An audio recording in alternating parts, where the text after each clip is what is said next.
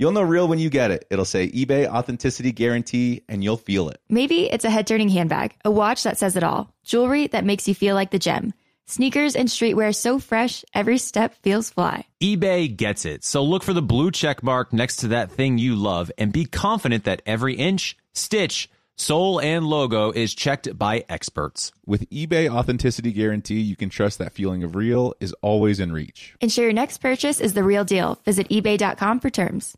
Whether it's her first Mother's Day or her 40th, she deserves more. Shop tons of stunning on trend jewelry for every budget at Diamonds Direct. Diamond fashion jewelry, beautiful birthstones, everyday pearls starting at just $200. Commemorate the real loves of her life with a gorgeous pendant featuring the birthstone of the one who made her mom. This Mother's Day, Diamonds Direct has everything you need to say thank you. Diamonds Direct, your love, our passion. Online at diamondsdirect.com. Boricua is the name for someone from Puerto Rico, but it's more than a name. It's a way of life and representation of the vibrant spirit of the island. Let the Boricua spirit welcome you with a warm embrace to start each day and remind you why you travel in the first place. In Puerto Rico, you can forget where you came from and embrace where you are. With nearly 300 beaches and 300 miles of coastline, there's always new places to explore. The island's diverse geography offers everything from secluded coves with white sand and crystalline water to stunning black sand beaches. There are spots that are perfect for water sports. You can surf, snorkel, paddleboard, or go diving. To travel to Puerto Rico, there is no passport required for U.S. citizens and permanent residents. Learn more and plan your trip at discoverpuertorico.com. Help! I suck at dating with Dean, Vanessa, and Jared, an iHeartRadio podcast. Hello, hello, podcast listeners. Welcome to a new year. Thank you for joining us on Help I Suck at Dating. Bringing in 2019, not entirely in full force here. It's just me and Vanessa on the mics today, sparing you some Jared. But Vanessa, say hi. Hi, everyone. Happy New Year. Happy 2019. Happy 2019. Uh, so this is mine and Vanessa's first time talking since what December of December 1st or something like last year. Yeah, it feels like we've been off. Well, we've been off for like a month or a little bit under a month. So it's nice to reconnect. It's nice to see that you're back in North America. Weren't you just? Where were you? I, I can't keep up with your, with your travels. I flew in from Australia this morning at 8 a.m. No, are I- you jet lagged? I have I wasn't able to sleep on the airplane, so I've been awake for 36 hours. Uh, I'm struggling. I'm oh, struggling. I remember when I got back from Bali. I remember telling myself I, I could never do a long trip like that again because it took me at least like two or three days. I was crying myself on the couch to sleep because I just couldn't. I was either oversleeping or undersleeping, and I couldn't adjust to the time difference back in Montreal.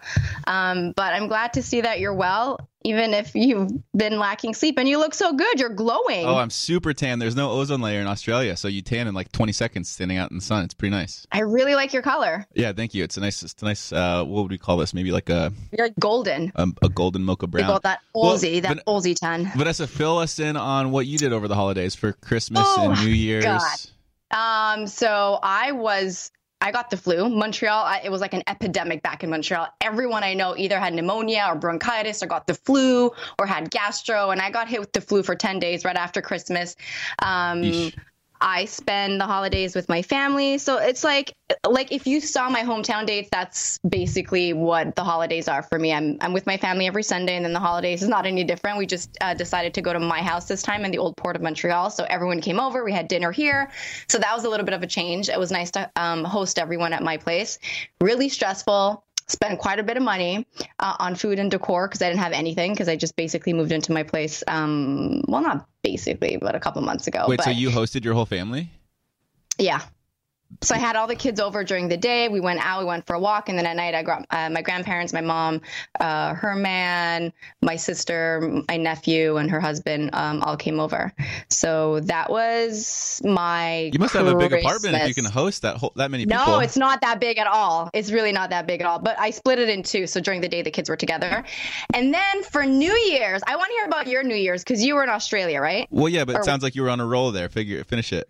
Oh, okay. So for New Year's, I was sick. Um, I was in and out of the clinic, couldn't figure out what, what I had. At one point, they wanted me to go in for X-rays to see if I had like bronchitis or whatever, but I managed to like not have fever for longer than a week, so it was fine. Um, and I was super excited about this really sparkly dress, and I wanted to get dressed up because I feel like if you look in my closet now, I don't know about you, but ever since I've been, I guess, a freelancer or not going into a nine to five job, Yeah. my my wardrobe hideous. Oh, I track pants and boyfriend tops, not Oh. because I'm like just like baggy. Like look what I, look how I'm dressed right now. I'm not even wearing pants. No, it's really it's hideous. Like I just don't know how to dress anymore. So I got super excited for New Year's. Was gonna get all dolled up, and then I got fever. Um, but I did have a midnight kiss. So Ooh. Whoop, whoop. what, was it with a human? it was with a human this time. A male? a male human. Wow. But this one was a male. Was it spontaneous? Was it was it premeditated? It was premeditated. He took Ah. me while I was sick. He took care. Oh, so was it just you two like hanging out? You weren't at like a party or anything. Oh. Um, I feel like New Year's is a little bit overrated. You I- spend money and I hate New Year's. Everyone like overhypes it. You have these big expectations, and then you just go end up waiting in line, paying three hundred dollars to enter into a club that you don't even want to be in in the first place. imagine if you're doing that in minus 30 degree weather in Montreal. Not the greatest. No, it sounds So- miserable. Oh, and I got to see fireworks from my balcony. So at midnight, there were fireworks, and we're watching the countdown on my laptop because I don't own a TV. It was um, it was one of my favorite New Years. It was simple. I got a kiss. 2019 is off to a great start for you, Vanessa. really. That's Really amazing. happy.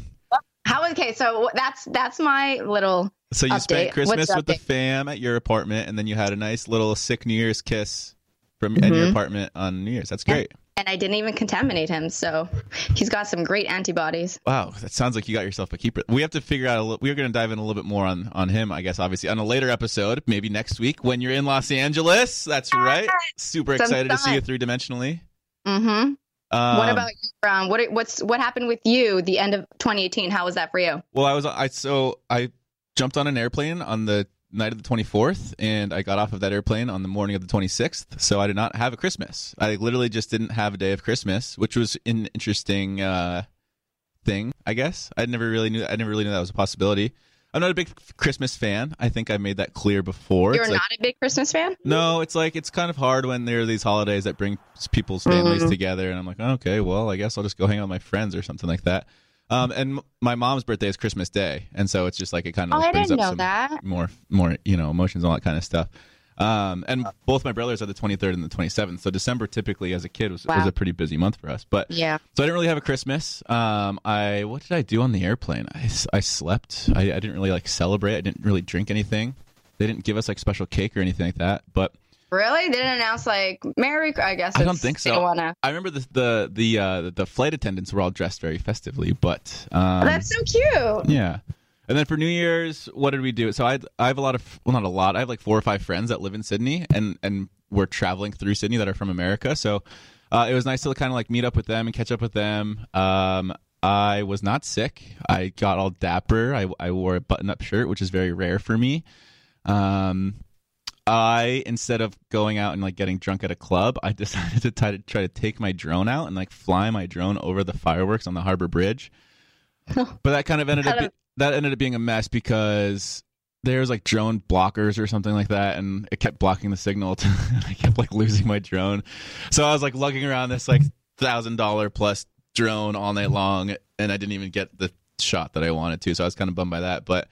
Um, I had a New Year's kiss just like you. Wait, is that the story that you wanted? You said you had a story to tell. Was that the story? no, I I do have a story to tell, but I just I think that I'm gonna not tell it. are you not going to tell it at all, or are you going to be like me and wait it out for a couple episodes? I think I don't I don't know. I don't know. okay. It was a story that I, I was informed of about oh, about it's not about you. no, it's about an ex, and, and it just oh. kind of really has been just plaguing my mind. Do you want to talk about it? I do want to talk about it with you off air. well, we Um, don't have to name names. eh, or you don't have to give the whole story. But okay, well, it, it sounds like you had a really good time in Australia. I you did, but good. but that story, like like I said, this I was just like informed of some things, and it really just like kind of ate away at me. Was it something that you found out that happened while you were in a relationship with this person? Yeah, Or oh, yeah, bad stuff. First of all, who? Okay, well, I want to get into this, and I don't want to get into your story. I want to get into: is there a point in knowing useless information if you're not in that relationship anymore? Um, you know, I would say no, but it's funny because I was told this news, I was told this information, and I was like, oh, I don't care. And then I found myself thinking about it like an hour later, and then like a day later, and then a week later, and I was like, wow, I actually, I like this really is affecting me a lot more than I thought it was going to.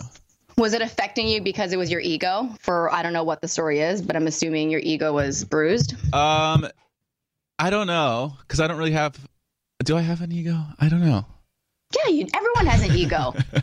It was a lot of frustration. I think that's what it really boiled down to. And I didn't really get frustrated and annoyance. I was very annoyed and frustrated. And Mm. then my mind was like elsewhere. I'm like trying to enjoy the Gold Coast of Australia, like one of the most beautiful places in the world. And I'm like stressing myself out and like I have anxiety and all this kind of stuff because of that, which is kind of a bummer. Um, I'm glad that I know it though. Like I'm glad that I have the information like in my brain now. I guess if that's I- that's your point. I actually have a quote that I want to read to you. So, and I have it on my desktop. If you suffer, it is because of you. If you feel blissful, it is because of you. Nobody else is responsible. Only you and you alone. You are your hell and your heaven too. And that's so true. Like, and that applies to basically uh, when I was talking about uh, Abraham Hicks and getting into your vortex and getting to basically your zone and not allowing other people to affect the way that you're feeling or thinking or the way that you view yourself and allow people to influence all that. Um, I've been trying to do that in the last like couple of years because I was all I, I'm a very emotional person, and I feel like throughout the years I've been getting a lot better at just being able to g- receive that information and let it affect me for a shorter period of time instead of just letting it consume my day and my week or my month or you know not allowing myself to be present like you were. Look, I get that. I 100% agree with that. It- like everything starts and finishes with you and your mindset, but it's just so hard to, to like shake stuff like that, you know? Like it's it's, it's so much easier said than Well, done. I, I want. I wish I knew what it was. well, you'll know in an hour when we're done recording this episode. And I Oh, just you're you're going to be pissed. Am I? You might you might be more you might be more angry than I am. Am I involved? No. Why did you Why did you hesitate for? Well, in like a weird I'm involved, which means you're kind of involved, right? Like obviously our friendship involves you a little bit. oh, listen, I got your back, boo. That's what I'm saying. My happiness is con- or your happiness is, is contingent upon my happiness, and vice Yeah. versa. So, Yeah. in Yeah. that sense, you're involved. Um, Okay. All right. Well, let's move on. So, what kind of New Year's resolutions have you set for yourself? So I, since I was like set back a little bit, I was sick for 10 days. I didn't really get to do much. Literally sat on my bed and on my couch and uh, was drinking fluids and didn't get a chance to organize my life. So a couple days ago, when I started to feel a little bit better, I was really anxious and I'm like, oh, f- I haven't been anxious like this in a while. Why am I anxious? And I started to realize it's because I haven't been pro- productive and and I haven't been doing much with my life for the last 10 days. So I bought myself this massive whiteboard that goes on top of where my printer is and that's where my compute my um my TV would would have gone, but I don't have a TV. So I just wrote down everything that I needed to do and I feel for 2019 I just want to be more productive, more organized. Um and I want to set myself better financial goals. I feel like I'm I'm I'm like really old right now talking like that. Like, oh, I want to learn how to budget and I want to learn how to save money. But I do. I want to. I mean, I've always been really good at saving money. I just want to learn how to invest properly. I want to learn um, how to.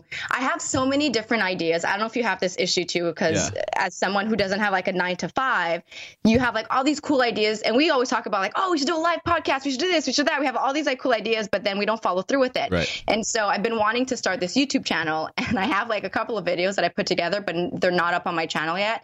So I put down like all like the deadlines that I want to um, that I want to hit, and all the different ideas that I want to do for my channel. So I think visually for me, having um, a visual chart of everything that I need to do with within the month and within Yeah. the year, um, I really want to start getting organized like that. That's really smart. And I, I feel. I feel like uh, I'm we're all kind of afflicted by that too, where it's like you kind of have like a paradox of choice where there's so many things that you want to do that you don't even know where to start because you want to do them all at the same time. Yeah. And if you don't get it done in that day, it's like, ah, well, I, I didn't get it done, so move on on to the next one. Move on to next week or next month Yeah. or something like yeah, that. exactly. What's your res- resolution? I don't really believe in New Year's resolutions. Um, I agree. yeah. I don't believe in New Year's resolution. I believe in, and I had I was recording a podcast with Tay this morning. I like to reset my week every Sunday. So I, if I feel like I had a week. I'm like, okay, well, Sunday's coming. A Sunday's going to start a new week for me. How do I want to kick off this week? And that's my form of resolution. Not like, oh, well, I'm going to wait till 2020 now to start eating healthy. No. Yeah, no, I agree. I, th- I think that it's kind of silly to like wait for a date or like a deadline to like make you take change, make change of some something that you want to work on. So it's like, well, why would you need like going from December 31st to January 1st to be like, okay, now I'm going to start doing this thing. So it's kind of for me, it's just uh, continuously evolving and it's kind of dynamic. But I mean, I would like to. uh, This is going to sound silly, but I would like to travel more. Um, Okay. Yeah. What countries do you want to travel to? Because It'd be I pretty feel cool like to hit all- most of them all. it'd be pretty cool to hit all seven continents in a year. Oh, That might be that might be on the list. Um, Listen, do it. You're not married. You have no kids. Well, yeah, and that's the thing too. I've been thinking about moving out of my house and buying like a like a van and living in a van for a while, maybe like a year or so. That might. You know what? Yeah. When I was in Seattle, I saw this guy living in a van with his dog, and he looked like the happiest. Oh, person. yeah. his dog was the happiest. Let me ask you this. Let me paint a hypothetical picture for you. So, say you go out to the bar, you meet a lovely guy, handsome, articulate, kind, um, all the good stuff, conversational, whatever it is. But then you come to find out he lives in a van. Would you still consider going on a date, a second date with him, or going back to his house, his van that night? Oof, I wouldn't go back to his van that night. Well, No. okay, you're not that No. kind of girl. I get that, but well, I wouldn't go back to his. I would go back. To, a van is a little bit sketch because it's like, what if he drives off and like takes me away somewhere? yeah, I don't you gotta know. watch out for that stuff. Yeah, that is scary, but I wouldn't necessarily um I wouldn't not I wouldn't I would I can't I can't phrase this. Yes, I would go on a second date with him because I want to know why a van. Like I feel like people who have like these luxurious cars and these big houses and whatever, they live beyond their means. Yeah. So they may have a penny in their savings account and a ton of debt. I don't want to be with someone like that. I'd rather live a minimalistic lifestyle and have way more money, way more cash I'm sitting on. And maybe this guy that's living in a van has way more savings and wants to like spend his money in different types of ways. Certainly. So yeah, I would give him a chance. And you always do make fun of me for having my check engine light on in my car. So, Well, because because you have me in the car, I'm like, what if this thing blows up and we're like in the middle of the freaking highway? well, then I guess we're both going down. um, so th- that's what I'm thinking about doing this this year, 2019, is transitioning into that. I've kind of I've I've theorized a system that would be beneficial. I think is if I were to move out of my room in my house with my three friends. I could move into a van, and then just whenever I'm in Los Angeles, I could just park the van in like the front yard or something, and essentially that's like a fourth room in the house. So I would just live in that as my bedroom, and then just use like the common areas, the bathroom, all that kind of oh. stuff. Oh. So would you pay less rent? Heck yeah, I'd pay less rent. Like That half of what you're paying now? I would say even maybe a third of what I'm paying now. Really? And that's that's part of the incentive as well. It's like what stinks about like for the what the past two trips to Australia and South America, I've been gone um, five out of the past six weeks, and it's like, well, I'm still paying you know seventeen hundred dollars a month for a room that I'm not even sleeping in, which is always just kind of a bummer. Yeah, that's Um, brutal. But I don't know. That's so that's like that's what I at least have on the horizon. I do have a couple fun things coming up for 2019 that I've been ex- that I'm super super excited about. I was going to keep it a secret. Well, not really a secret, but I wanted to surprise. like travel plans? Yeah, kind of travel plans. Um, I think I texted in the group chat the other day. I'm getting my skydive license this weekend, which is something that I wanted to do since I was literally 10 years old. So that's like a bucket list thing I can finally. Well, if I don't die, that's like what bucket list thing I can try. Well, I heard there's no one that's ever died from skydiving. Well, that's the falsest thing I've ever heard. Really? no one's ever died. No, from- I mean yeah. died from like died from the parachute not um opening. opening. I mean, you have like a backup and all that kind of stuff. It'll be interesting because it's terrifying, but like I said, it's something I've always wanted to do, so that'll be fun. Um, I have like a, a, a Mexico trip coming up with some friends for a birthday, and then I'm going to Japan for a ski trip later in February. So I've got a lot of fun things on the horizon. Wow, already? You're already Yeah. leaving? You just got back. Yeah, well, Good I'm not. Le- I'm planning for the next those next trips. Well, February is coming up. That's next month. I'm gonna start a Japan. ha- I'm gonna start a hashtag van life Instagram profile. Well, I, I have a question for you. So Yeah. you travel a lot. Um, do you? How do you save or? Do you keep like a, a list of of like budgets? Because now I'm like in budget mode. Do you say like, okay, I'm going to spend X amount of X amount of money on food, X amount of money on hotels, No, and give yourself a budget? no, not really. I just kind of go. I just kind of. I just kind of go and do it. That's Yeah. the thing too. I'm gonna start writing about it a little bit more. Um, I want to start like ta- like keeping track of my expenses publicly because I feel like people could benefit from knowing how much a real person is spending on these types of trips, like to Australia to South America. If someone's like, "Oh, he spent two thousand dollars in a, in a, two weeks in South America," like I know that I can spend somewhere around that same amount. So I'm gonna start doing that more. I think. Um, again, that's that's kind of what you just were talking about earlier, though. It's like we have all these ideas and you want to do them, and then eventually you have to put them in action. If you don't, then they're just like putting being put off to the next day. Um, I don't really budget that well, but it's like I, I am just kind of I, I'm a cheap traveler in the sense like I don't need expensive accommodations. I can like stay in hostels. I can eat McDonald's every day. It's like when I travel with my friends. My friends are all bougie, and they're like, "Let's stay in this five star hotel and go to this four Michelin star restaurant." And it's like, okay, well, I can't spend six hundred dollars a day on food and and I thought three star was the highest. I'm just I'm just No. speaking out of my butt. I don't know what I'm saying. I just saw Um, this movie with Bradley Cooper, and it was like three star Michelin. Um, okay, yeah, I think that'd be a great idea because I look at your travels and I'm like, holy shit, how much money is he spending just like on flights alone? Especially if you're going across to like Australia, that's The Australia $2,000 flights were expensive. Yeah, Yeah. those ones were expensive. Yeah. But but anyways, so we have a special episode today. I guess we we So excited. Kind of get into it a little bit. Um, we so love talking about sex. We love talking about sex. When's the last time you had sex, Vanessa? Ah, why? When's the last time you had sex? Ah, why? I was actually going to answer that. Then I'm like, mm, I don't know. Maybe my mom is listening to this episode. But no, I, I do have a ton of questions. Um, are we Chris? interview for Chris Donohue? Right? Is that his Yep. Chris Donohue. Yep. Chris So we're- Donohue. He's we're a sex have- therapist. Yep, Dr. Chris Donohue, who is a sex therapist, as Vanessa just said. Um, I want to talk to you guys real quick about ZipRecruiter, and ZipRecruiter has a very pers- very close personal connection to me because I have a lot of friends that work there. Actually, their office is right down the street from my house here in Los Angeles. So I know how great of a company they are inside and out. Um, if you are looking to hire for your company, be sure to check out ZipRecruiter. They have a powerful matching technology that scans thousands of resumes to identify people with the right skills, education, and experience, and actively invites them to apply to your job so you get qualified candidates and you get them fast. That's why ZipRecruiter is rated number one by employers in the U.S. The rating comes from hiring sites on Trustpilot with over 1,000 reviews. Right now, all of the listeners of this amazing podcast, Help I Suck at Dating, can get ZipRecruiter for free at this exclusive Whoa. website. I'm going to give it to you guys right now. Ready? ZipRecruiter.com slash date. It's so easy. All you have to do is go to ZipRecruiter.com slash date. If you love the show, Date, not dates. Date. Date. Exactly. Just one date because all we really want is for you to go on one date, fall in love, and never And have to go on a first date date. again. Yeah. ZipRecruiter.com slash date. Check it out. If you're looking to hire employees, like we said, ZipRecruiter is the number one rated website for employers to hire new um, talent. So check them out. So You- what do your roommates do?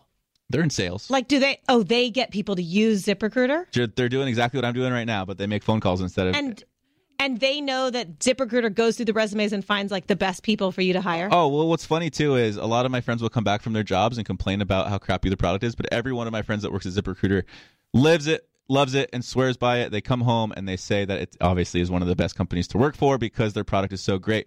So check them out, ziprecruiter.com slash date. Um, it's the smartest way to hire. It's simple as that. I want to talk about Sleep Number because I was just talking, raving about how much I love things that are customizable, right? Um, and so I have a mattress right now that's basically customizable for one person. So if someone is sleeping next to me, they can't really adjust to like the the firmness of the mattress that they desire that they need. But Sleep Number can do that. Um, Dean, do you know about Sleep Number? Well, yeah, Sleep Number is fantastic. I don't think anyone doesn't know about Sleep Number. It's like literally probably the most well-known mattress brand out there. What's great about Sleep Number is you can set your setting. So I I'm weird because I like to go back and forth between hard and soft uh, on what I sleep on. I guess I'm I'm indecisive. this would be the mattress for you then, because you could change it in the middle in of the, the, night. In the middle of the night, exactly. I, I, I can't Right. make my mind up in life, and I can't make my mind up even when I'm sleeping. So that's what's great about Sleep Number is you can set the firmness. You can set one side soft. You can set one side firm. It's up to you, really.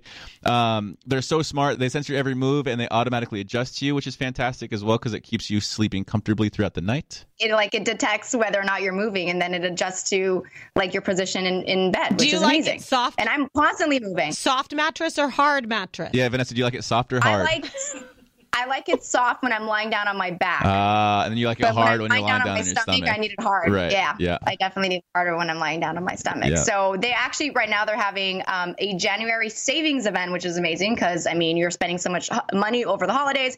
So come in during the January savings event and save up to $500 on select Sleep Number 360 smart beds. Sleep Number is the official sleep and wellness partner of the NFL. Oh. So you know that these NFL players are Oh, sleeping on love that these means a mattresses. big Yeah. football player Can take one of these Sleep Number, mattresses. yeah. So can you.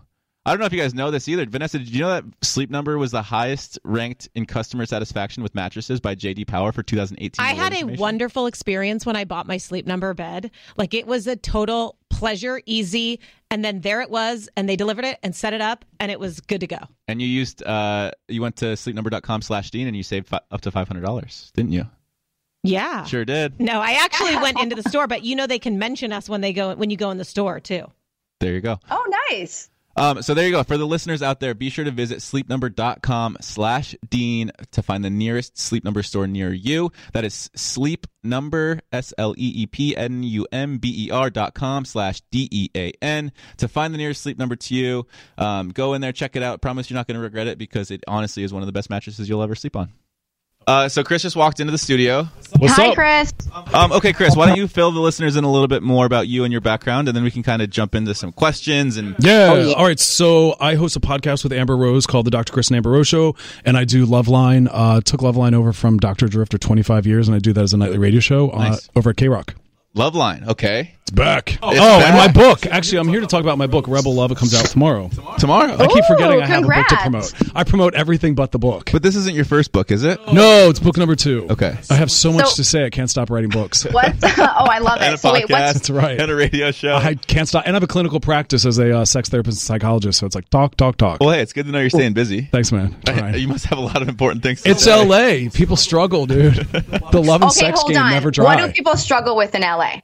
I, I would say the top three things are number one, um, we're not having sex anymore. What? Help, we're not help. We're not having sex, but yet we have like five kids, five houses, and I can't go anywhere. Um, Oh, like in a in like a, In a committed long-term- monogamous relationship. yeah, Okay. yeah, yeah. Which you know, long term relationships tend the number one issue tends to be like the death of sex. Yeah. I mean, even in, in, in my year long relationships, you can see a steady decline as the as the time moves forward. Oh yeah, it's like an evil trap. I tell people, however, sex is the first couple months, don't don't base anything on that. Yeah. That's not like the long term sustainable barometer. So So what's a good number? Dun, What's dun, on dun. average if you're in a relationship, a long term relationship, a year, two, three years? What's the average amount of times you're having sex a week? okay, so my answer is going to horrify you, but then I'll break it down. Oh God, wait! in don't tell some me form one. Every single day. Wow. That's a lot. Because here's the Sounds thing. exhausting. Well, we I know. That's, that's why we say like let me break it down a little bit. So I mean you have to do something every single day. Something romantic, sensual, affectionate, or erotic. It, it could be it could be a hand holding, it could be a flirt, it can be a kiss, it can be a sext, it can be Oh. a note. But people tend to think that like once you're my boyfriend or girlfriend or we're married, like the box is checked and then I don't have to court you anymore or Yeah. attract you. But you have to keep like going through that cycle. Mm. what are you thinking? No, I Okay, mean so I get hold on. it. So I if get I'm it. sending like a sexy nude to the guy, a guy That that. I'm dating uh, for like two or three years, that checks off as ding. I did something sexual today. day. Yeah, because we tend to think that like you don't want them to be your best friend. And people say that and that's adorable. Like my husband's my best friend. Like that's horrible. They're not. And you don't want them to be. They're your romantic partner. So keep it romantic. It's great that you guys have a friendship, but romanticize it constantly. So I say every day. I'm trying to process all of this. Okay, I have I have so many questions for you, Chris. So right, many. let's do it. Okay, porn. Porn Pro is like porn. a billion. I'm pro porn too. Hell yeah. Good. But I'm not pro porn if you're doing it individually and you're in a relationship.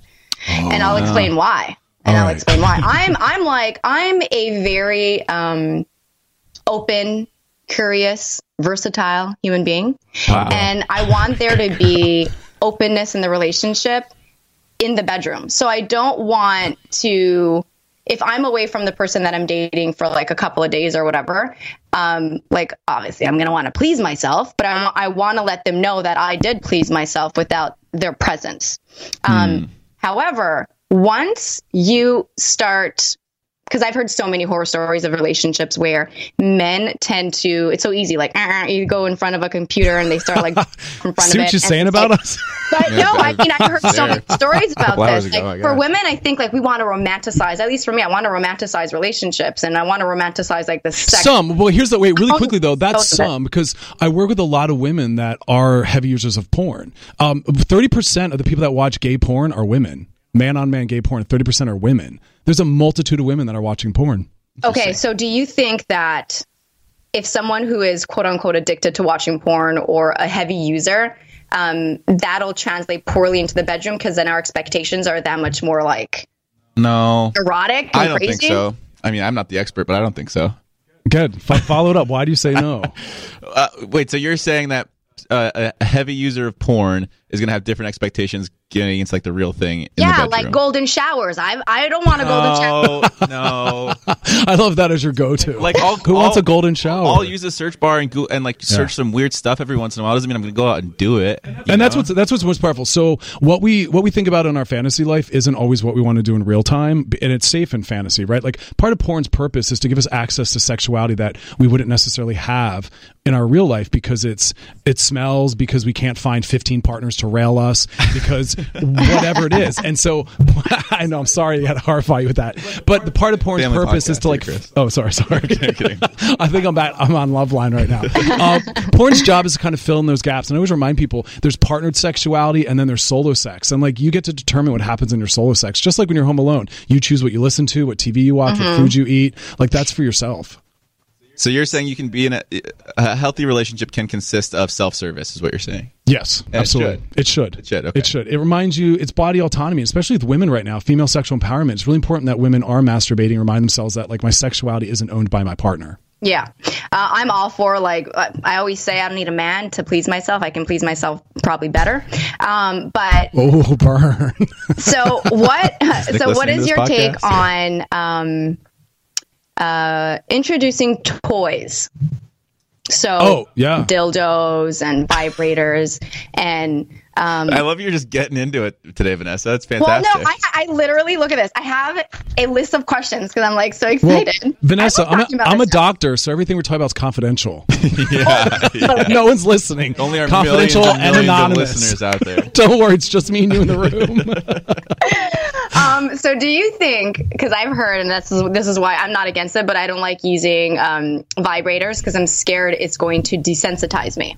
Right, it's possible. You know, I, I tell people, yeah, make sure the, that the way you masturbate is transferable to a partner Mm-hmm. because you can condition your body to need a certain level of pressure, speed, or whatever it is to orgasm. So diversify for sure. I was uh, uh, someone was telling me the other day about how kids these days, well, I guess kids of any any days, they grow up and like they have to kind of like rush their masturbatory time, and so then when they evolve and get into the bedroom and like get become sexual with like a partner, then they feel like they have to rush and like and just go as quick as possible, get it over with, because like that's kind of how they Hundred percent. developed growing up. Hundred percent. We have to. One of the number one things I tell people: slow down. Yeah.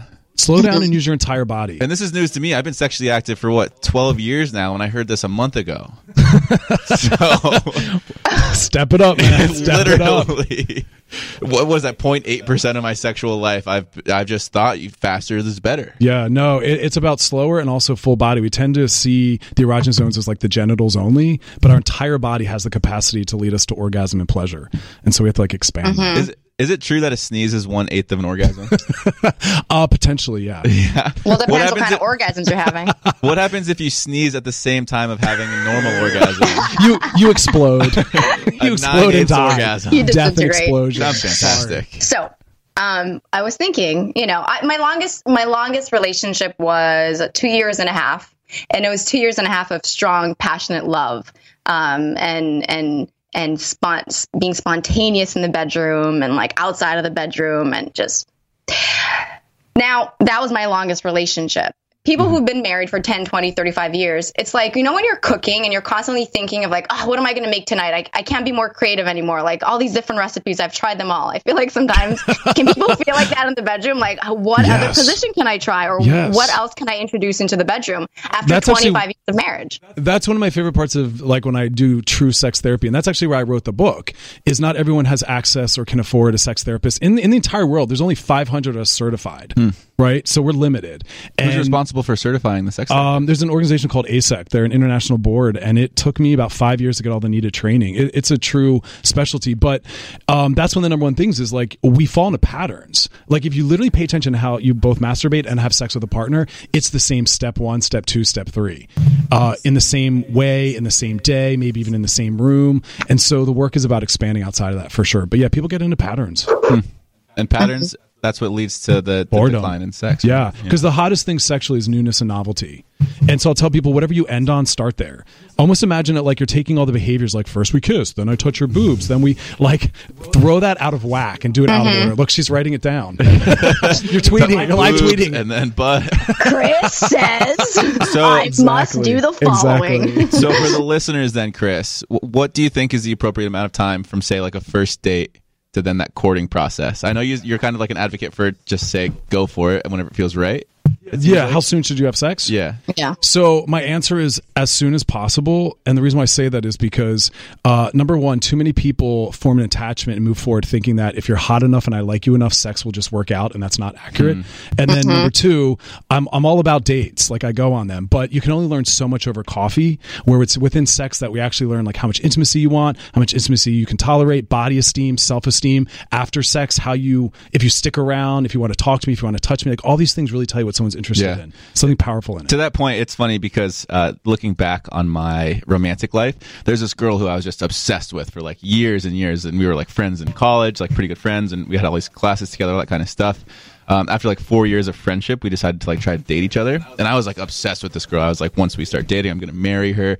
We're gonna spend our the rest of our lives together and be happy. Here it comes. And then we we slept with each other, Yep. and it just wasn't necess- It didn't live up to the expectations. had It's its own level of chemistry and compatibility. Yep. we were not we were not sexually compatible at all and it was weird too because i was like in my head i was like this is my person this is my person and then in the bedroom it just didn't necessarily stack up and so we dated for maybe like nine months ten months and i would say we probably had sex a total of 10 times Yeah. whoa yeah Yeah. At That's the tough in our beginning of my culture. relationships, that's in a day. Okay, can we go Okay, to wow. like some Facebook sex questions that we have? um, Please, can we do we name them? Yeah, name them. Okay, so Tiffany asks, how do you tell a guy without offending him that his favorite position just doesn't do anything for you? So How do you tell a guy that his favorite position does nothing for you? Yeah. Well, number one, I always remind people like when you're having conversations about sex, you're talking about something really private and personal. It's like a core of our self esteem. So just be very loving with the way you frame it, but openly and honestly. And if someone's telling you that, the first answer is like, thank you. Because that's a sign that they care about you and they Yeah. like you and they want to make it work. So when someone says, like, I got to tell you something really hard to hear, you know, the sex we're having isn't working, the first thing is like, hard to hear, but like, thank you for caring. But honestly, Or how about or how about yeah honestly absolutely. And i feel like the more you you prolong it the, the more you prolong the conversation the more he's going to think like oh yeah she's loving this. She's digging this. So i think maybe during that sex position like guide him. Yeah, because here's the thing silence tells people all's well. Yeah And I, I work with far too many men and women that come in and they're like, How do I tell my husband after five years that I don't orgasm from any of the things he does or the wow. positions? That's painful. That breaks my heart, right? Uh, so, like you said, I think the best thing to do is while you're having sex with someone, say things like, That feels really good. Keep doing that. Or, Hey, let me put your hand here. reinforcement. Totally. Totally. give him like a high five or something or you can high five. Vanessa, what's Oh. your favorite position have we covered this one yet my favorite position yeah why do we keep asking me all these questions Because it's fun to see you clam up because i actually do answer them yeah I'm not going to answer that one. But speaking fine. of orgasms, Jessica asks, can we please talk about women's orgasms? Please and thank you. Okay. So I was actually uh, watching this documentary on, I don't know if it was on Netflix or whatever, and they were talking about like the, the percentage of women that are able to orgasm through through vaginal stimulation versus women who uh, Yeah. orgasm through a um, getting uh, stimulated through their clitoris. Correct. Uh, very low percentage. I was surprised to see how low the percentage was through va- uh, vaginal stimulation. It's about and so, one. It's about one third. One third of women can orgasm just through vaginal penetration. Yes. Wow. So it's just like how the body's made up. Well, because the fe- the main female sex organ is the clitoris. And so you have to remember this: when we are when we are born, when we are in utero, it's all this. It's called undifferentiated uh, tissue. What uh, what forms our penis? It's the same tissues that form a woman's anatomy. So a woman's clitoris is like the penis head. Our scrotum is very much like some of the internal parts of the vagina, and so it helps men understand. Like, does it feel good when someone's poking your your scrotum? Not as much as when they're stimulating your penis. And so that's why I tell guys like guys just think sex is penetration, and that's actually not the case. I'm learning so much right now. Focus. I thought, I Dean, thought what's a your favorite clitoris and a position? vagina were the same thing. no. Oh, Are you on, serious? I'm Wait. kidding. Okay, good. Kidding, I'm was gonna say we gotta have a big talk after the show. Um, what's my favorite position? I don't know. I guess just girl on top. It's pretty. It's a classic.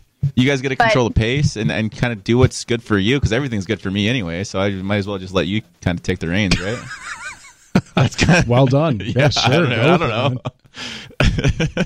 Wait, why are you quiet? All of it when she gets quiet, I get nervous. like No, I'm something's looking at my. I actually like. I'm looking at my list of questions, I, and I okay, okay. well, I keep seeing so Vanessa on the TV next to you is The Bachelor previews. You obviously can't see oh. it. So do you know about The Bachelor? uh, he's a virgin. He's a virgin, right? twenty six. So how do you feel about that then? Because obviously sex is such a big part of a relationship. Yep. How do you feel about someone that's 26 that's inevitably going to get engaged to a girl and Yeah. obviously hopefully sleep with her at some point? Yeah, I would say don't make any major commitments or purchases or decisions or moves until you've had sex. Because as you beautifully said in your story, no matter how interested you think you are in someone, you know, sexuality doesn't just fall into place. Right. But props to him. I mean, look, I'm all about being sex positive, which means having the sex that makes sense to you. And for some people, that means delaying it or or waiting or not having it. But he's missing out on some really powerful developmental milestones by not having sex. Hmm. So we learn about our body, other people's bodies, boundaries, consent. So there's a loss in that psychologically. Do you think it's semi unhealthy to go through life with one partner? Uh, yeah, I think you're missing out on again learning about yourself, others, the world, your body, sexuality. I think it's important to have a lot of sex partners, to date a lot of people. Is there such a thing as too many sexual partners? Uh, no, I would never. Just out- diseases use aside. protection. yeah, yeah. As long as you're safe and it's got consent and compassion in it, you know, game on. Well, speaking of safe uh, Great safety and consent, safe words in the bedroom.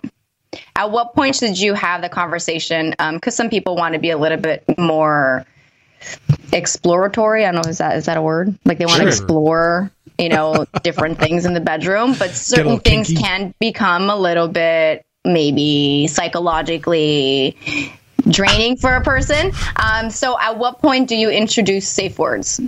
Okay, do your homework first, and that wasn't to you. That is to whoever's attempting to do like some BDSM, some kinky stuff. Someone might have seen like Fifty Shades, and they're all in. Do your homework first, because some people rush into that stuff too quickly. But yeah, mm-hmm. if you're going to do something that involves you possibly being bound or unable to free yourself, you do want to have a pre-planned safe word and a safe word that isn't something that's common.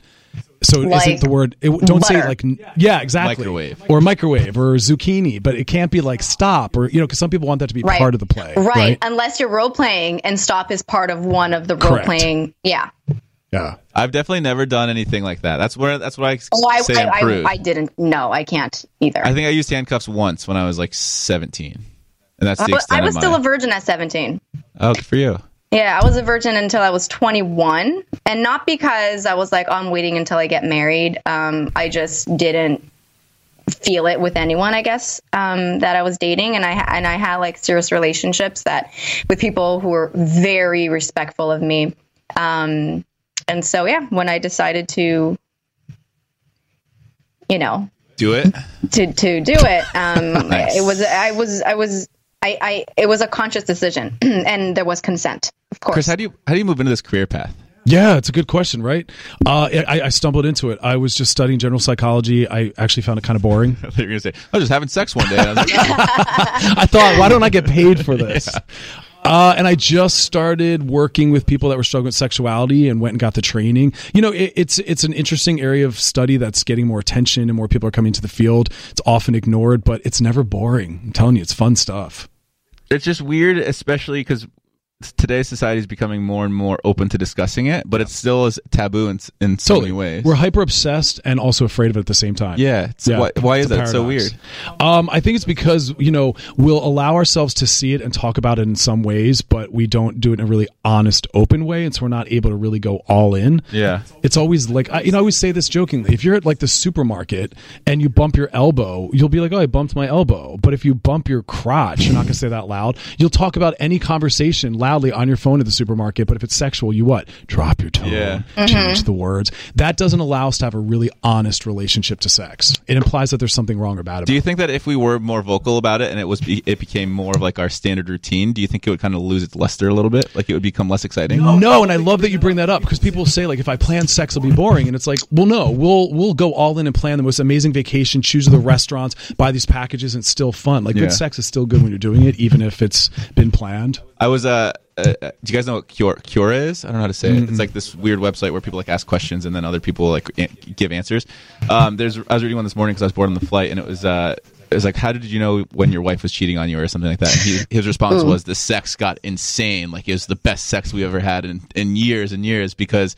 Um, I guess the wife was like having sex with the husband, like it was the last time because potentially she could get caught from her husband about the cheating, like that kind of stuff.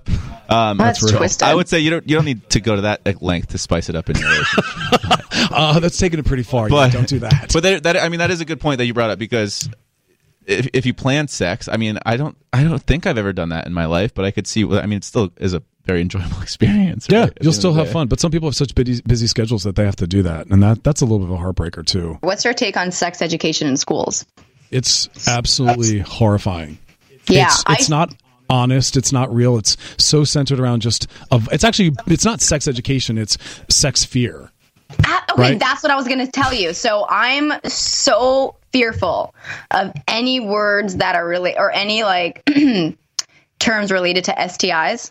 Because I'm like, I, I hear and I'm like, I automatically start panicking because they instilled so much fear in, in me when in high school. And then I even did a class in university and it was, I didn't go to some of the, the, the classes when they were talking about STIs because I was like, oh my God, if I sit on a toilet bowl, what if I get something? Like it got to that point where yeah, I became an extremist when it came to thinking I could contract something. Yeah, I would I s- I always tell people this: be more worried about like sick babies and doorknobs because you, you're coming in contact more with more viruses based on doorknobs and airplanes and you know public restaurants than you are through sex. And also, if you're if you're sexually active, you've come in contact with a multitude of STDs. Like when you look at the numbers of people, Vanessa's face I know, now. I know. Let's not get. We'll pivot away from this conversation. No, it's good. It's important. But you know, like you know, Get eighty percent. checked. Yeah, I, well, eighty percent of the population has herpes type one, and they've gotten it from a primary caregiver while they were a child. Right. Yeah, I and read you're not gonna you're gonna be asymptomatic. Um, it's possibly gonna stay dormant most of your life, and so Mm-hmm. those are the ones people worry about. But the minor STDs, I'm not saying go get them, but you literally get a shot in the butt and a pill, and you're back to life in an hour. Where the general flu, you're at home on the couch for a week, pooping your pants with crap coming out of your nose. That's far grosser, more problematic. So I'm like, be more worried about that, the common cold, than Mm-hmm. but I an think STD. but I think it's also the importance of letting people know to get tested because if Yes. a woman does have a form, I think if, if it's gonorrhea or something, HPV. then it can ruin their chances of eh, Sure. fertility. Yes, absolutely. HPV. And the thing is, until we're more willing to accept STDs as part of sex, people are not going to have the confidence to go get tested because the number one thing that comes to my office around that is how do I tell a partner that I've contracted something or how do I tell a partner that I'm positive for mm-hmm. something? There's so much shaming going on that mm-hmm. I have a lot of clients that won't get tested because they'd rather not know because they mm. don't want to have to disclose. Interesting. Yeah, especially online dating. It's harsh. Yeah. Yeah. Well, especially yeah, if you sleep with someone and you don't know them that well, then you get tested and you have something. You're like, uh, what do I do? That's right. Yeah. People are afraid to make those calls. Speaking of online, um, social media. So I feel like we've entered an age now where what? Why are you guys laughing no, at I- me? We're, we're just moving along. I love that you got all these questions teed up. It's great. No, because I was actually thinking about this the other day. I, I've been off of social media for like ten days because I had the flu and I wasn't on social media. I wasn't I was going actually. through like what's funny is I was creeping your Instagram before I came here. I was like, Vanessa hasn't posted in like a long time. yeah since December 28 something. Yeah. And it felt so good to not like be a part of that world for a little bit and just detox from it. And I think uh, we don't realize how much um, influence it has and how much it impacts our self esteem and the way that we see ourselves. And then the way that we see ourselves we project that into society and then that's how society sees us right? And so i think that when we see like these like idealistic what we think is an ideal body or what instagram is showing us as an ideal body or like ideal relationships or there's so many like high standards that i want people to understand that's not real life. Yeah, it you know, so good to not be to be actually in real life with like my friends and my family for those 10 days Yeah, social media is the number one socializer, and people's currently, you know, especially the millennials, their their self worth and self esteem and confidence in their bodies and in the world is all based on what they're following. So I tell people if your social media, if what you're seeing is making you feel bad or not think you're good enough or whatever it is, unfollow that because you're buried in it all day long and you want to have things reflecting back that like your body's okay, you are desirable, whatever it is. Yeah. There was a as any like early 20s guy, I feel like on Instagram, all of my friends and I had like, you know, you'd follow like 30 bikini models on Instagram. It's like every other picture is the most beautiful woman you've ever seen in your entire life.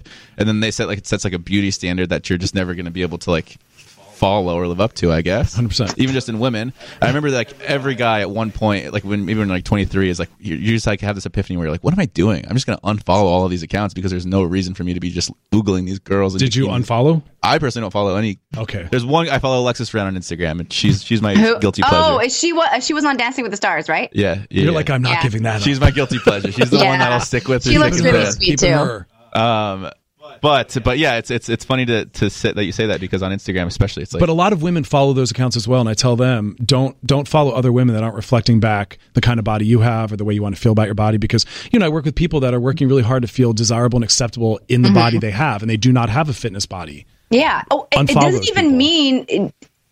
see, I think I had I did this interview where people were like, "Oh, it's socially acceptable to tell someone, "Hey, you lost weight." I don't want to hear that. In my culture, I don't want to be too thin. Like in Italian culture, I should be 10 pounds heavier. And like, I do struggle with like knowing that I have to gain a couple of extra pounds to be like socially accepted and like that. so in my do Italian- dudes so do You dudes I mean? people people say to me like you look like you put on muscle i'm like okay uh, maybe or they're like you look like you lost weight and it's like that stinks i was trying to put on muscle Yeah. you know and the more people say you look great it tells you i need to keep looking great and doing whatever i'm doing to feel likable by people right it's a trap And, and so I, I remember like when I would and I would tell people like that's not a comp that's not a compliment for me. Like just don't ever comp don't ever comment on someone's body image. And what I've started to do is like put my blinds down and just walk around my house naked. I have a full length mirror and I just admire parts of my body that I either didn't like before or that I never Dean's smiling ear to ear. Why are you laughing at me? just, I'm just because he's this in my imagining. head. yeah he's in the room with you as you're doing that. I mean, obviously. and it's and it, it allows me to just love myself and that translates translates into the bedroom as well You killed it. I think that's I think that's really powerful. I think I think a yeah, I think people shouldn't use compliments that are based on someone's body because even if they have the body they think they should have or, or want, you're keeping them trapped and needing to maintain that. But Yeah. number two, I agree with you. Very few people haven't actually taken the time to look at themselves. It's a powerful, powerful take that act. mirror in places you know Full length. I need to get back. I mean, that's where- while we're on the topic. I'm getting out of shape, so I need to get back in the gym. Um, what else do we want to talk about? Tell us more about Rebel Love. Yeah. So basically, uh, there's so many books out there on sex and dating. A lot of them are just not only dated, but they're problematic in the kinds of things that they recommend. A lot of them talk about playing games and they set it up as though your role in dating or going on a date is to just get someone.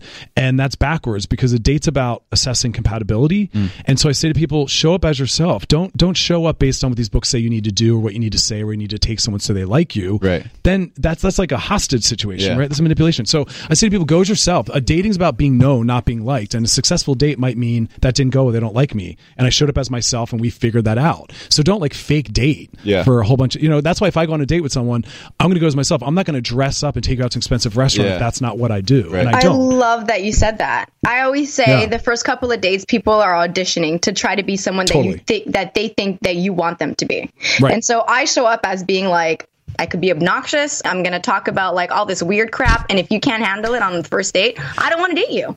A freaking man. That is me on my first date too. I'm letting I'm letting it all out like within reason, but I'm not trying to get you to like me, right? I'm just seeing if we match. Right. And so I'm going to be dressed really casual because I dress casual. We're going to go to somewhere really chill and we're going to sit and talk. And I'm not going to try to win you. That's something I've only done started. That's something I've only started doing recently as well. As even just as, as short as like two years ago, I was going on dates and I was like, "Hello, how are you?" I mean, I'm still like that, courteous and all that kind of stuff. But you definitely like put on a maybe a different face, like a more proper version of yourself. But um, That's why I wrote the book to Yeah. just help guide people away from manipulation and game playing because everything you're doing with dating is either authentic and honest Yeah. or it's game playing. And I'm like, Mm-hmm. go to the authentic. because right, because if you're game playing, that's just gonna everyone gets screwed over in the end with that. Totally. Yeah. And this book is out tomorrow. And where can people Yeah. buy it? Rebel Love comes out tomorrow. You can buy it anywhere books are sold, Amazon.com, everywhere. What is there this a- audiobooks too? Like sure audio- is, and I Yeah, read this one. that. I didn't. Re- I didn't read my first book, and it's read by some. Uh, God bless whoever it is, but some like Shakespearean actor. It's painful to hear. So this one I read. So you're gonna hear like. Oh, nice. I in there, love yeah. it. Okay, so um, I keep getting so many questions about my hair, my hair length, my hair strength, and how I keep it so like luxurious. And so, but I've been the one thing I've been struggling with is finding like really good shampoo and conditioner, and especially because I travel so much. I hate using the shampoo and conditioners that they have in the hotel rooms, and I stumbled upon this amazing company called Function of Beauty. And what I love most about this this shampoo company is you get to customize the color of the shampoo that you want and the specific needs. So right now in my profile, I put wavy, medium, and normal hair. And my goals for my hair is volume, thermal protection, strengthen, anti-aging, and nourished roots. And for fragrance, I put eucalyptus. And my conditioner is blue, and my um, my shampoo is purple, and it's super cute. Ooh. Um, I love yeah, the it's- eucalyptus. I, it's- thi- it's I think the best delicious. thing too is if you live with someone, you can have your customized shampoo in a Right. certain color. Like Vanessa and Dean, if you guys live together Yeah, and when shared a move in together. shower, Yeah. you can In have your van. color, she can have hers. Or like if you know you're going to wear your hair curly one day, you can have a shampoo that fits that better than if you're going to blow it dry. Like uh, Dean, yeah, your and- hair, you need it. Yeah. No, Do absolutely. I'm gonna start using it every day. I think.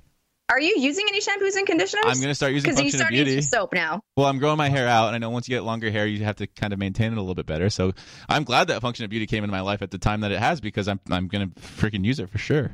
And you have to also be careful. I'm in 2019. I'm going like more on the healthy route, so you have to be careful with the chemicals that you're putting into your body. And even with shampoos and stuff, there's like a bunch of garbage that we don't know about. Um, and so, function of beauty, it's safe. There's natural ingredients. Um, they never use sulfates or parabens, um, min- mineral oils, or any other harmful ingredients that go into your hair and that actually like go onto your skin. And if you open your mouth, it might go in your mouth. So, function of beauty is vegan and cruelty free Love the cruelty free. which I love. Yeah.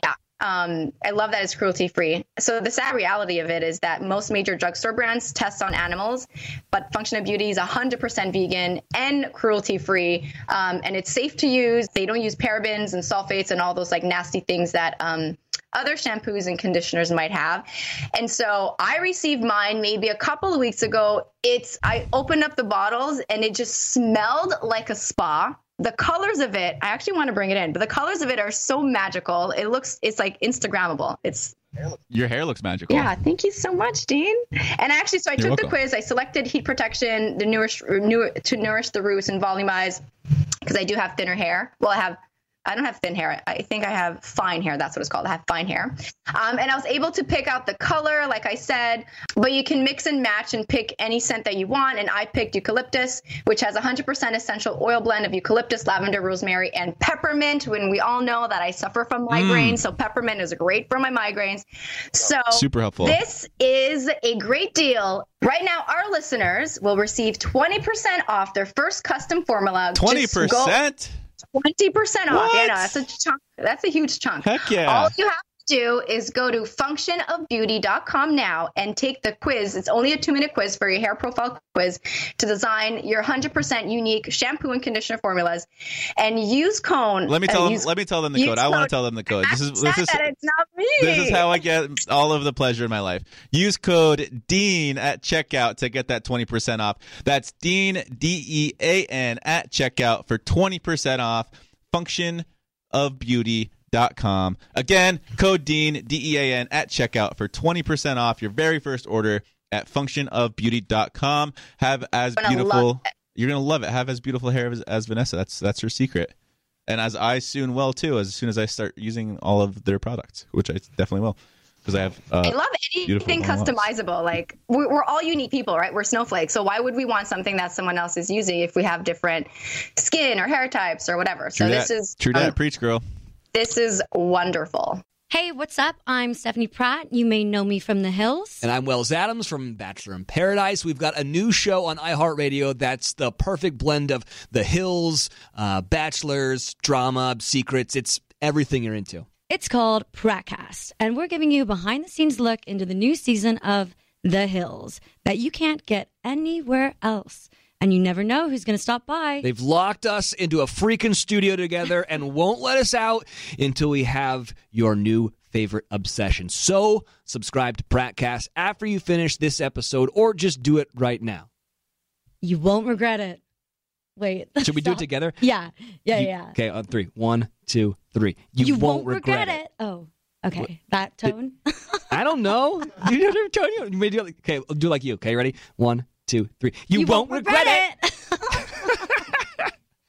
No, seriously, you won't regret it.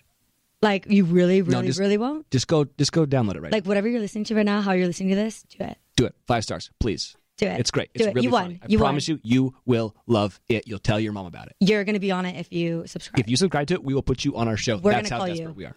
Whoa. That's how desperate I am. Okay. Tell us more about this anonymous sex. What about it? I don't know. Just, just Anonymous sex. What is? anonymous sex What can is? be a relationship in and of itself. One night stands. Can be Oh yeah, it's just again like I'm always trying to tell people to bring more heart and compassion into things. That's where we're at in 2019. Even the most random anonymous hookup fling where I don't know your name, maybe I can't even see your face, is in a dark alley. Still remember that like every time you have sex with someone, you're impacting them. They're walking away mm-hmm. feeling better about themselves and the world. And yes, there's good people out there, and I feel desirable, or the opposite. So just bring care into it. And that's why I tell people, even if someone says they want to have sex, like bring another layer of like, how will this impact them? How will this impact me? Is it still a good idea? Like more care. So are you encouraging me to have one night stands? I'm saying one night stands are fair. They're honest. Have them. There's nothing wrong with them. There's nothing bad with them. It's part of the process. Um, not sex doesn't have to be about building towards dating or relationship, but just be honest about what you're looking for. Care. Have care in there.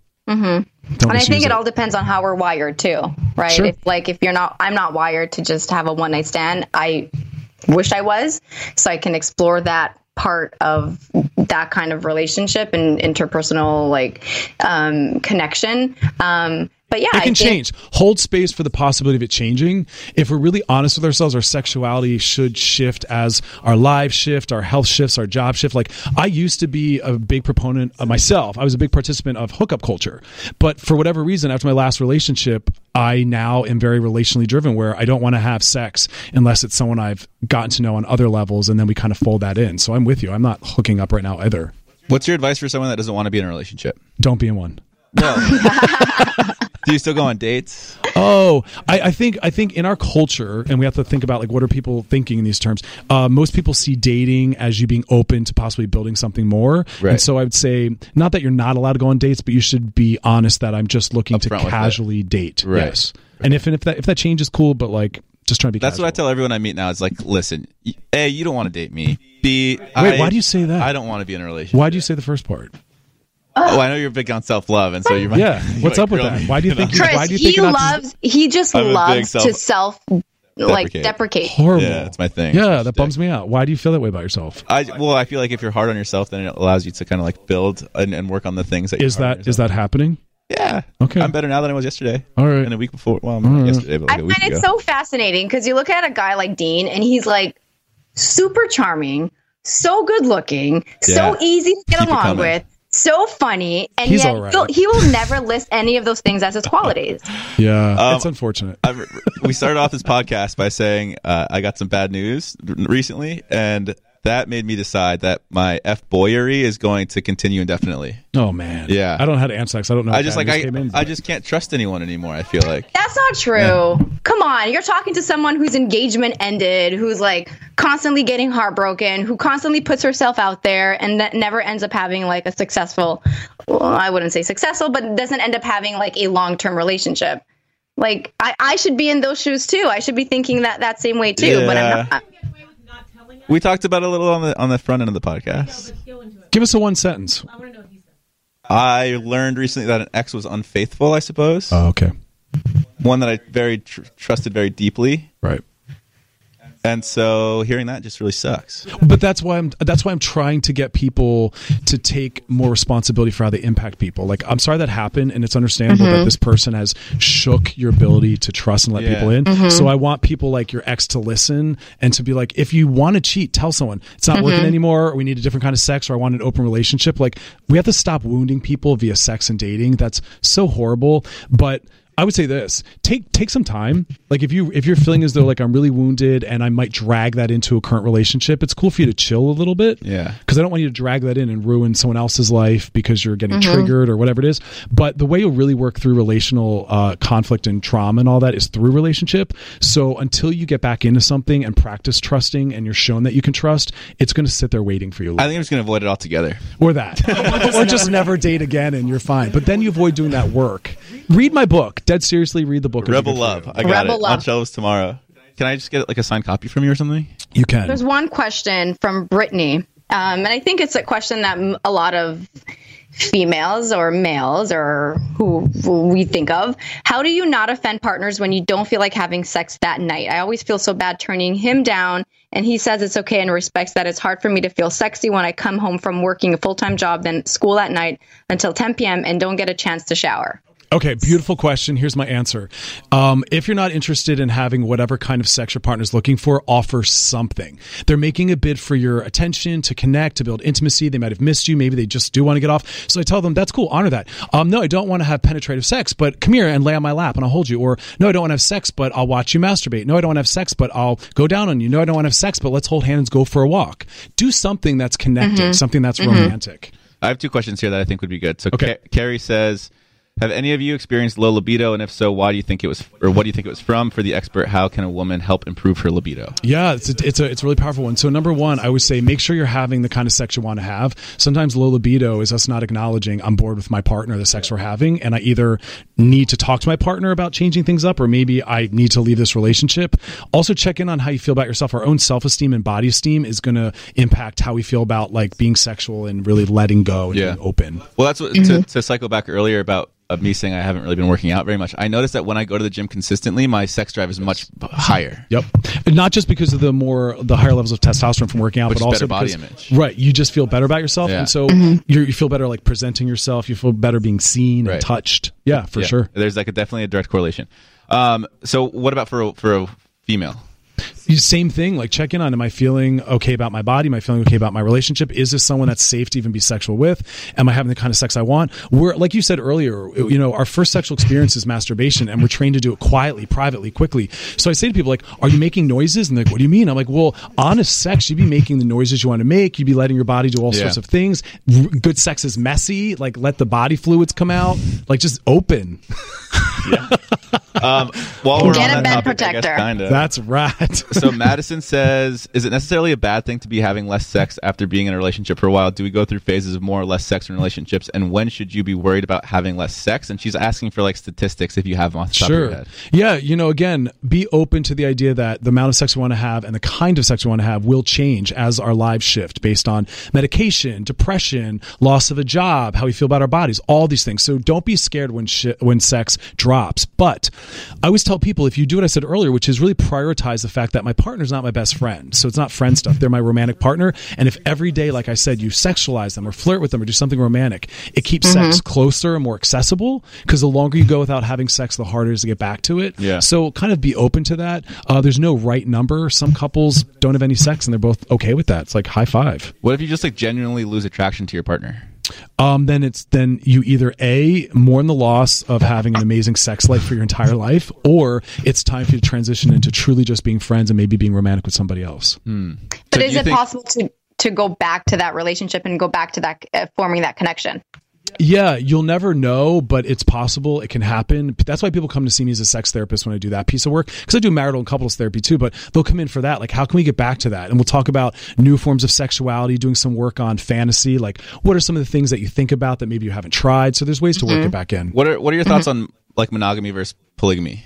Uh, monogamy versus polyamory. Polyamory. Uh, I think both are legit forms of relationality as long as they're both honest. Just like I want to know why you want to be polyamorous, and that takes a lot of work. I also want to know why you want monogamy because we all assume like that's the healthy right answer. No, I want to know why because Yeah. for some people it's coming from a really problematic place.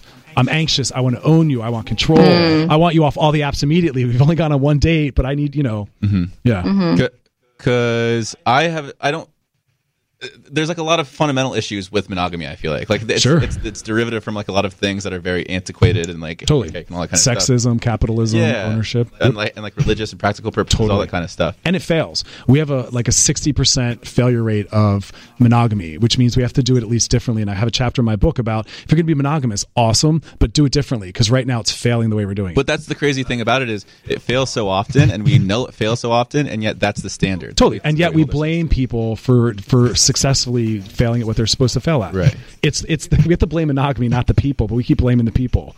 You're right, we keep doing it, and that's why my book is is there. Like I talk about all the possible ways we can have relationships, and it scares people to have someone come home and go, "Hey, honey, I just read this book, and I realized maybe we should talk about an open relationship, having a three way sometimes, or maybe we should be polyamorous, or maybe whatever it is." That's adulthood. When, Yeah. If you're condoning a polyamorous relationship, how do you suggest you structure it? Do you have like a like a like a priority or like a main person? Isn't that how they kind of work? It depends. There's two forms. There's where you have one primary and everyone else is secondary and comes after, and other ones they do what they call either relational anarchy or non-hierarchical, which means we all have the same amount of power and control and prioritization.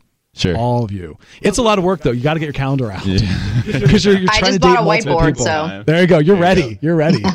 Um, one last thing. Sure. You touch on sexual fluidity. Oh yeah. So how you say how you identify now isn't necessarily how you will identify for the rest of your life. That's right. Is that like something that you tend to kind of like scream from the mountaintops, or Yeah, I try to. You know, people are a little too confident in their sexual orientation, and uh, what I'll say to people is, so let's let's use you for a second. You identify as straight? okay. Yeah. So when you watch porn, is it a man and a woman, or two women, or a woman alone? Um, I would say ninety percent of the time it's a man and a woman. Okay, so Oh, I, yeah, yeah. So my point is not that you're gay. My point is is that that is a little more fluid. I gotta have penis hetero. in there. There's got to be a penis in there. Right. It's like, well, why does a penis need to be present? That is not 100% heterosexuality. That's a little movement. And so when people give themselves permission to try things and to think about that and what you know, we realize we are far more diversified. And and I had to go through that journey. Like I've identified as everything at different points in my life, and now I go sexually fluid because I like having sex with all genders.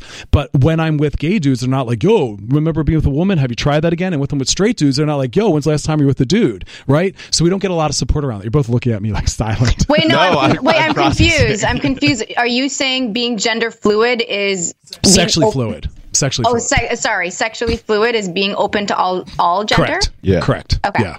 Yeah. Not only porn. Right. I'd have sex with both of you. This is what it means. Okay, right, let's do it. Yeah. like right now. Sure. Am I flying I, out to I have time. I have a little more time. I can hang in there. It's a quick flight. Um, and it's funny too because that is kind of looked down upon as well in our culture. For sure. Yeah, I, I- I've asked this. So, you know, one of the most powerful conversations I had, my, my podcast co host is Amber Rose, and I once said to her, Would you date someone who's bisexual? Like, would you date someone like me? And she's like, No way. She's like, That scares me. I don't want to compete with guys and girls. And I was like, Well, if you trust someone, then there's nothing to worry about. It just because you like all genders doesn't mean you have no trust or boundaries. Yeah. But it scares people. I ask that question of a lot of women, like, would you date someone who also has been with guys? And most of them will say no. So there's a lot of uh, biphobia, and that's also why a lot of straight guys won't really explore or talk about bringing another dude in. Like, oh, another girl can come in. But like you said, you'll watch porn and you want that penis in there. There's there's something penis. about that.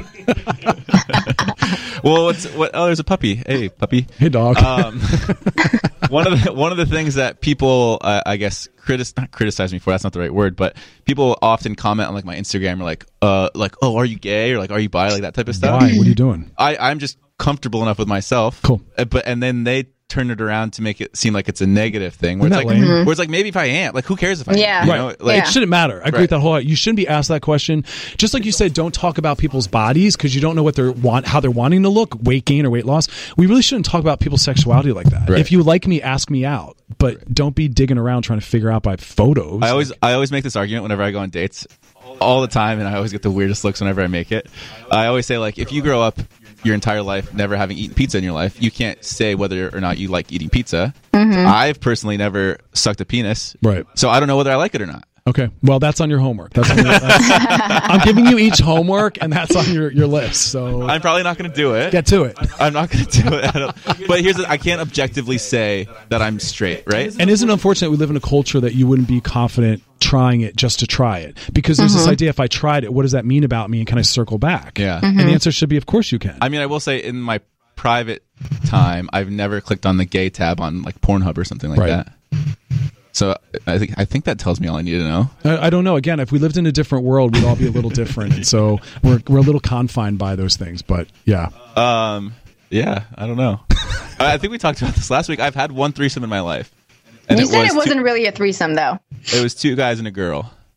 I don't know It- if I, I don't know if I got into that much detail about it, but yeah, that's how it was. Why is it I've- not really a threesome, though? I, I mean, I don't know. It was two, three people hooking up with each other. So No, I thought okay, maybe it was granted, another the two story. guys and the two guys didn't hook up. It was just no, we're getting maybe too deep here. Not really. You No. guys were ju- you guys were just more uh, sharing together, but not not engaging each other. Yeah, the guys were not engaging Sure. each other. We were 19 and pretty drunk.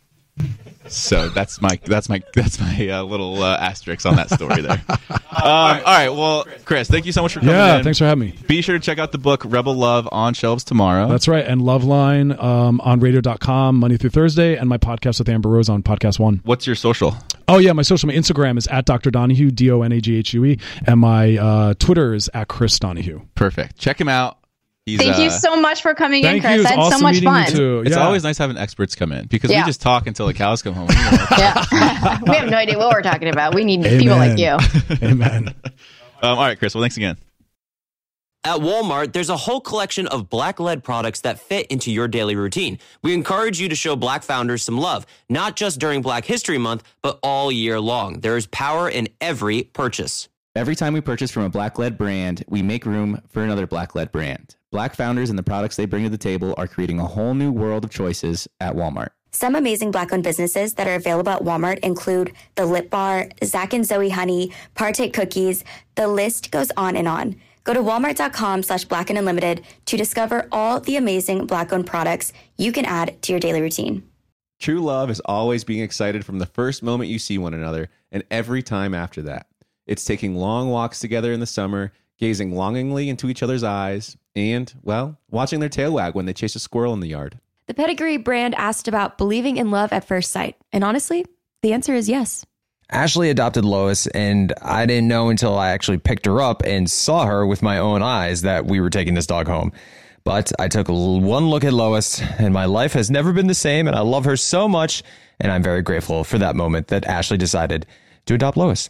So it really was love at first sight for me. Adopting a dog can lead to a lifetime of meaningful connections. A pedigree loyalty survey revealed that 95% of dog owners say that the bond they have with their dogs is closer than expected. And another pedigree loyalty survey revealed 90% of first time dog owners report that having a dog improved at least one relationship in their lives. We have adopted two dogs. First was Pappy, and the second was Alistair. And I got to tell you, I didn't know I could love such a little creature so much. With Pappy, he just stole our hearts right away. He was so attached to us. And even with Alistair, we got him and we fostered at first and then decided to adopt not long after that. Just a few days after. They bring so much light into our lives.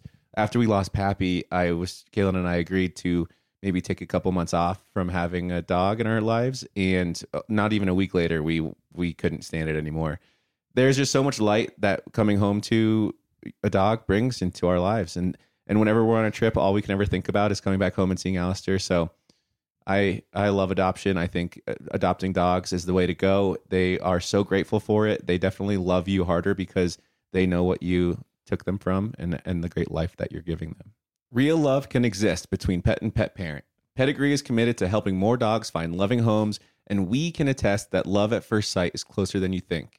It's available at your local dog shelter. Find love at first sight with the Pedigree Adoption Drive June 7th to 9th. And the Pedigree brand will reimburse your dog adoption fees nationwide. Visit pedigree.com slash adoption dash drive to learn more about the adoption drive and to see full terms and conditions. Everyone knows how much Dean and I love to travel, especially after enduring a Colorado winter. I'll take any chance I can to be in a sunny, beachy place right about now. Well, Kaylin, I have the perfect place we can travel to next. In Puerto Rico, there are nearly 300 beaches and 300 miles of coastline, And when it comes to photography, the landscape is unbeatable. I think I need to go there for a relaxing vacation before baby number two comes, which is great, but also I'm very nervous. Puerto Rico offers everything from secluded coves with white sand and crystalline water to beautiful black sand beaches. There's no passport required for U.S. citizens and permanent residents. Learn more and plan your trip at discoverpuertorico.com. I actually have a question for you because I was thinking about this right now. Um, may, might be TMI, but it's the time of the month for me, and I'm like, why am I spending money on tampons and pads for? Shouldn't this be free for women? Because it's not like as if we have a choice to have our periods. Yeah, but like Yeah. Kleenex isn't free, and we don't have a choice to like get a cold. True. Life is hard. You have You to buy stuff. you have to eat and you need to pay for the food that you eat, right? right. Is it tax in the states? Tampons and and sanitary? Yeah, like pads? yeah, sales tax. You pay think- sales okay. tax. No, see in, Can- in in Canada it's not, or at least in Montreal it's not. Why are you? What are you? What's your question or your point? No, I was just thinking of like, uh, I didn't even want to get into it, but I was thinking of like, you know, how some men and some women might find it uh, the five days that a woman is on their period, where it's like a high, you go into hiatus for sex, and I'm like, no, You just go for I'm it. full force. Yeah. There's it's yeah. That's a whole show we could do a show on. Yeah, That's a we whole could- thing. We'll we'll shelf that one for maybe next week when you're in studio. We can Okay, talk let's do that. all about uh, PMSing sex. PMS sex. Well, that's before. Oh, I don't know. Dean doesn't know what he's talking about. We're gonna have to help him through it. But Let's bring like an anatomy doctor in one day or something like that. this is the clitoris. Oh. Yeah. What is it? Uh, I, I don't know. You're asking the wrong person. Anyways, I these sex episodes are always they're they're such a they're such a hurdle for us for me I guess because like part of me like wants to like keep something secretive and then the other part of me is like I don't care this is this has happened Well- to me I'm not kind you know So I find I, I I think that way too, but then I get so many people writing me saying thank you so much for opening up about so and so. I'm going through the exact same thing, and Yeah. so I think we have the the responsibility of just obviously sharing things that we feel comfortable sharing about, but also being open. You know, this is why we do it. We do it so people can connect with us and understand what we're going through. I think sometimes I'm just a little ashamed by my sluttiness you know You're such a liar. You keep saying that you're a prude. well you can be both they're not oh, mutually I guess you exclusive could be are both. Yeah. maybe we need to address your shame issues too. Yeah, well, it's just society places me. It's society's fault. It's not my fault. Um, Well, we have a lot to dig into next week. yeah, sure. We have a lot to dig into next week. We have Vanessa coming into studio, um, being in studio for the first time. What since August, Uh, no, October. October? Sure. yeah. It's gonna be great to have you in here. I don't. Jared's gonna be back, right? I Yeah. think so. It'll be nice to. It's gonna be a crowded studio. Maybe I'll just take the And week then- off. I've earned it, right? We're going on a little date, you and I. Yeah, we've we got the podcast awards, which I literally didn't know about until yes until yesterday, which is great. I already have a want to tux go picked out. matching. so- I want to wear matching outfits. I'm wearing a plum tuxedo jacket. If you'd like to match me. okay, I'll find a plum dress. Okay, fantastic. We're going to be the most attractive people there. Um, thank you guys so much for listening to this week's episode of Help I Suck at Dating. Big thank you to Dr. Chris for coming in and and telling us all about sex and, and all about the clitoris and and the vagina va- vagina. Is that how you say it? Um, big thank you to our sponsors, ZipRecruiter. Be sure to go to ziprecruiter.com slash date to try them out. Big thank you to Function of Beauty. Be sure to go to function of functionofbeauty.com and use code DEAN to get an extra 20% off your very first order. And a big, big thank you to Sleep Number. Be sure to check out sleepnumber.com slash Dean to find the nearest Sleep Number store near you. Um, as always, Vanessa, big thank you to you for just being an incredible human being. Thank you to you for being so open and willing to talk about things that made you a little uncomfortable today. Yeah, I've still got some more sex stories I'm just willing to unravel as we get to know each other a little bit better. So. um anyways next week's episode we'll have vanessa and jared in studio so that's this very it's, a like big one. it's like a solar eclipse it doesn't happen very often but when it does you want to make sure you miss catch it don't miss it You don't want to miss it. don't miss it that's what i'm talking about anyways thank you again for tuning into this week's episode of help i suck at dating maybe next week we'll suck a little bit less Follow Help I Suck at Dating with Dean, Vanessa, and Jared on iHeartRadio or wherever you listen to podcasts. It's time to celebrate Black History Month at the Walmart Black and Unlimited Clock. On Thursday, February 29th from 8 a.m. to 8 p.m., you can celebrate an extra day of Black History Month with Walmart. This event is free and open to the public at two locations Flatiron Plaza in New York City and Ovation Hollywood in Los Angeles. With giveaways dropping every hour on the hour, it's the perfect time to try, like, and share Black Led products. It's free, it's for everyone, and it's your chance to see how you can level up your daily routine with black led products that are creating a new world of choices at Walmart. Trust, you don't want to miss it. Love at First Sight still exists. It's available at your local shelter. This June 7th to 9th, join the Pedigree Adoption Drive and the Pedigree brand will reimburse your dog adoption fees nationwide. Pedigree knows that bringing a dog into your home not only opens their heart, it can open yours too. Visit pedigree.com slash adoption dash drive to learn more and see full terms and conditions. If you want to level up your marketing and business knowledge, look no further than the Marketing School podcast, hosted by Neil Patel and yours truly, Eric Siu. It is the number one marketing podcast on Apple and number 15 on business in the United States. Now, if you want to listen to interesting conversations with operators that have been there, done that, also with other interesting guests, then listen to Marketing School every weekday on the iHeartRadio app, Apple Podcasts, or wherever you get your podcasts.